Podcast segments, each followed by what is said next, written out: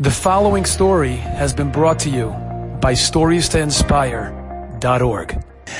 You see, in January of 22, Rebbetzin Linda Tawil read a book by a wonderful writer called Nachman Seltzer. Nachman Seltzer wrote a book called A Tiny Taste of Heaven, which was printed by ArtScroll. He wrote it many, many years ago. Rebbetzin Tawil just happened to read it in January of 2022. And it told a story about somebody, and of course I interviewed that person as well, who's a woman in Los Angeles. Her name is Nava Ben Moshe. Ben Moshe is her family name. She's married to Yair Ben Moshe. And the story that Nachman Seltzer wrote was about this wonderful couple in Los Angeles that they are very, very involved in many, many things. He's involved in real estate. She's involved, obviously, in taking care of her children and giving shiurim. She has an organization called Ma'or, a kiruv organization. And both of them are very, very busy. But one day, Yair called his wife and said, listen, I've rescheduled all my appointments for tomorrow. I want to spend the afternoon together with you. I've arranged carpool for our children. You don't have to go pick up the kids, and I've cleared my schedule, and you'll be able to clear your schedule because I've taken care of so many of the things that usually you have to do. Let's meet. We'll spend the day, we'll spend the afternoon together.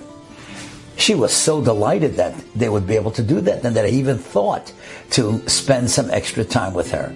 So they made up that he would meet her at home. He would pick her up at 11 o'clock in Los Angeles from their home and they would go out and go to a restaurant and spend the afternoon together. So, of course, he picks her up at 11, and on the way he says, You know, maybe we should get some cold drinks at the supermarket. She said, I thought you said we're going to a restaurant. He said, Yeah, but maybe we'll take a little walk first. So they stopped off at a supermarket. She went in to get some cold drinks, and she was expecting, you know, she'll come out in just a few moments and he'll be there. But when he, when she came out of the store, the supermarket, about three, four minutes later, the car wasn't there. Yair wasn't there. She couldn't believe it. He, he just dropped her off two, three minutes ago. Anyhow, she's looking to see where the car might be. Maybe he had to go around the block. Maybe a police officer told uh, the guy that he can't stand in front of the supermarket for whatever reason. And she's looking for the car and it's not coming. And she's wondering, like, what's going on? You know, he said he wanted to spend time with me together, and now he's not even here. So she's waiting, looking to see if the car is coming around the corner, and she's getting a little exasperated. Then she was getting worried. She told me that who knows, Chas v'shalom, maybe he was in a little accident. And of course, she was hoping, obviously, that didn't happen. And she was waiting and waiting and could not figure out what in the world is going on. Now, when you're waiting for someone and you expect them to be there, five minutes is a very long time. And she was getting angrier and angrier and getting upset. And then, after about seven or eight minutes, now this happened many years ago before cell phones, so she couldn't call him and he couldn't call her. And she was wondering what in the world is going on. And then she thought this way You know, everything in life is a test. And she said to herself, Hashem, if this is a test, I'm going to pass it and I'm going to get a hundred. She thought about it again. Hashem, if this is a test, I'm going to pass it and I'm going to get a hundred. And she decided no matter when he comes and no matter what he says, she is not going to get angry. She's not going to ruin the day. So just smile, give over the drinks, and make believe nothing happened. And sure enough, after about 12 minutes, which is a long time, he came. He, she opened the door. She smiled. She gave him their drinks, not so cold anymore. But she didn't say a word. And of course, he apologized. I spoke to her. She told me that he apologized. He had gone two blocks away to get something from his office. He needed something important. He told the secretary to come down. She didn't come down right away, and then he got stuck in a traffic jam. She did not say anything about it. She changed the topic and they had a lovely, lovely afternoon. And she was very proud that she had passed this test and gotten a hundred. And in her class, the next class that she spoke to in the Kiruv organization in Ma'or, she told this story. Now, an amazing thing happened months later. there was a woman in that class that was becoming frum, and Nava was trying to get her to kasher her kitchen. And what happened was, after a few months, when Nava had given her a book about koshering your home, this woman decided that she's going to do it. She's going to do it. She's going to kasher her home. And she got on a ladder to take down the dishes, and she was going to take them to the mikveh to tovel them. And while she was standing on that ladder, a rung on the ladder broke, and she fell to the floor. And she hurt her leg terribly. She twisted her leg. She couldn't even get up. And she was so upset that she was thinking, Hashem, I'm trying to do something for you. This is what you do for me. Maybe I really shouldn't kasher my kitchen. And she crawled to the telephone, called her husband, and then she was thinking, Hashem, if this is a test, I'm going to pass it, then I'm going to get a 100. And so they took care, they gave her a little brace for her knee, and she came back home. And she decided that she's going to call her friends, and together they'll take down the dishes, take them to the mikveh, and kasher the kitchen. And that's exactly what she did.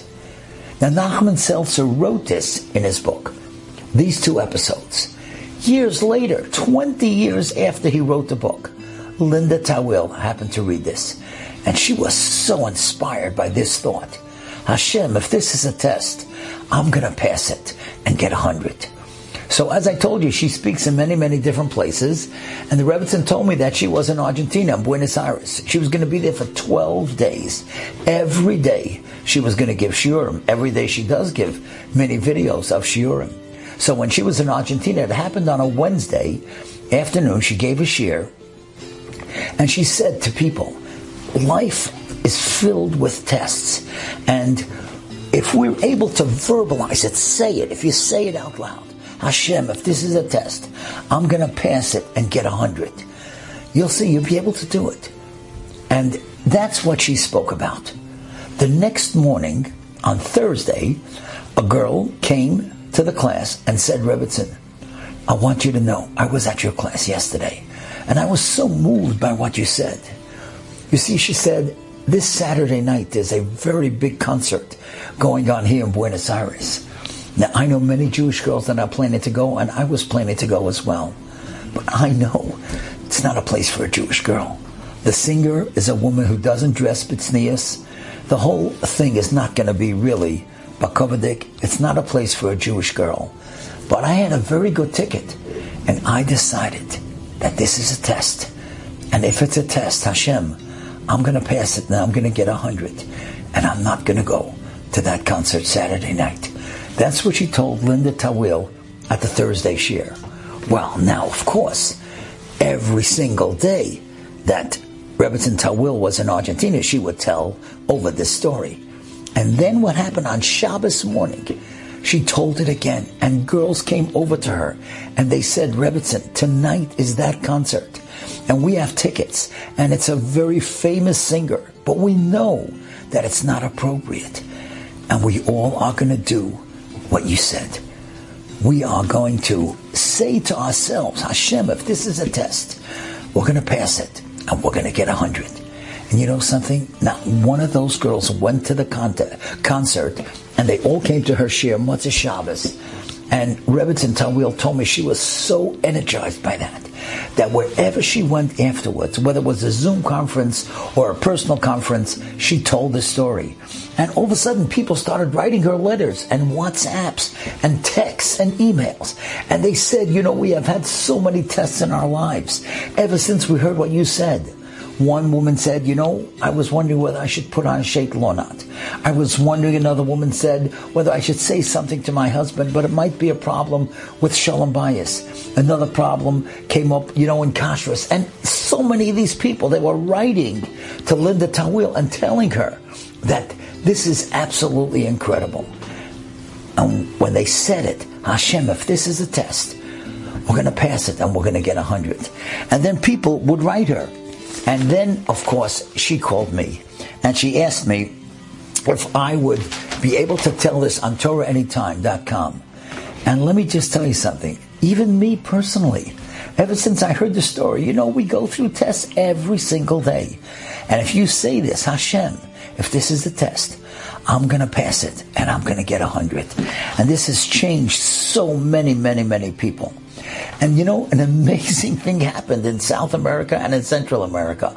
All of a sudden, many people, including Linda, got involved and they made keychains and they made magnets and they made frames with posters, posters with frames. And they hung it in their homes, big frames, small frames.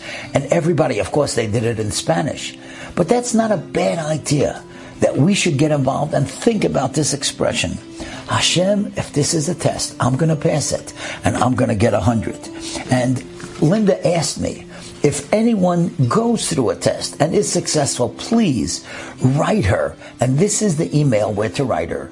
It's with a hundred at gmail.com.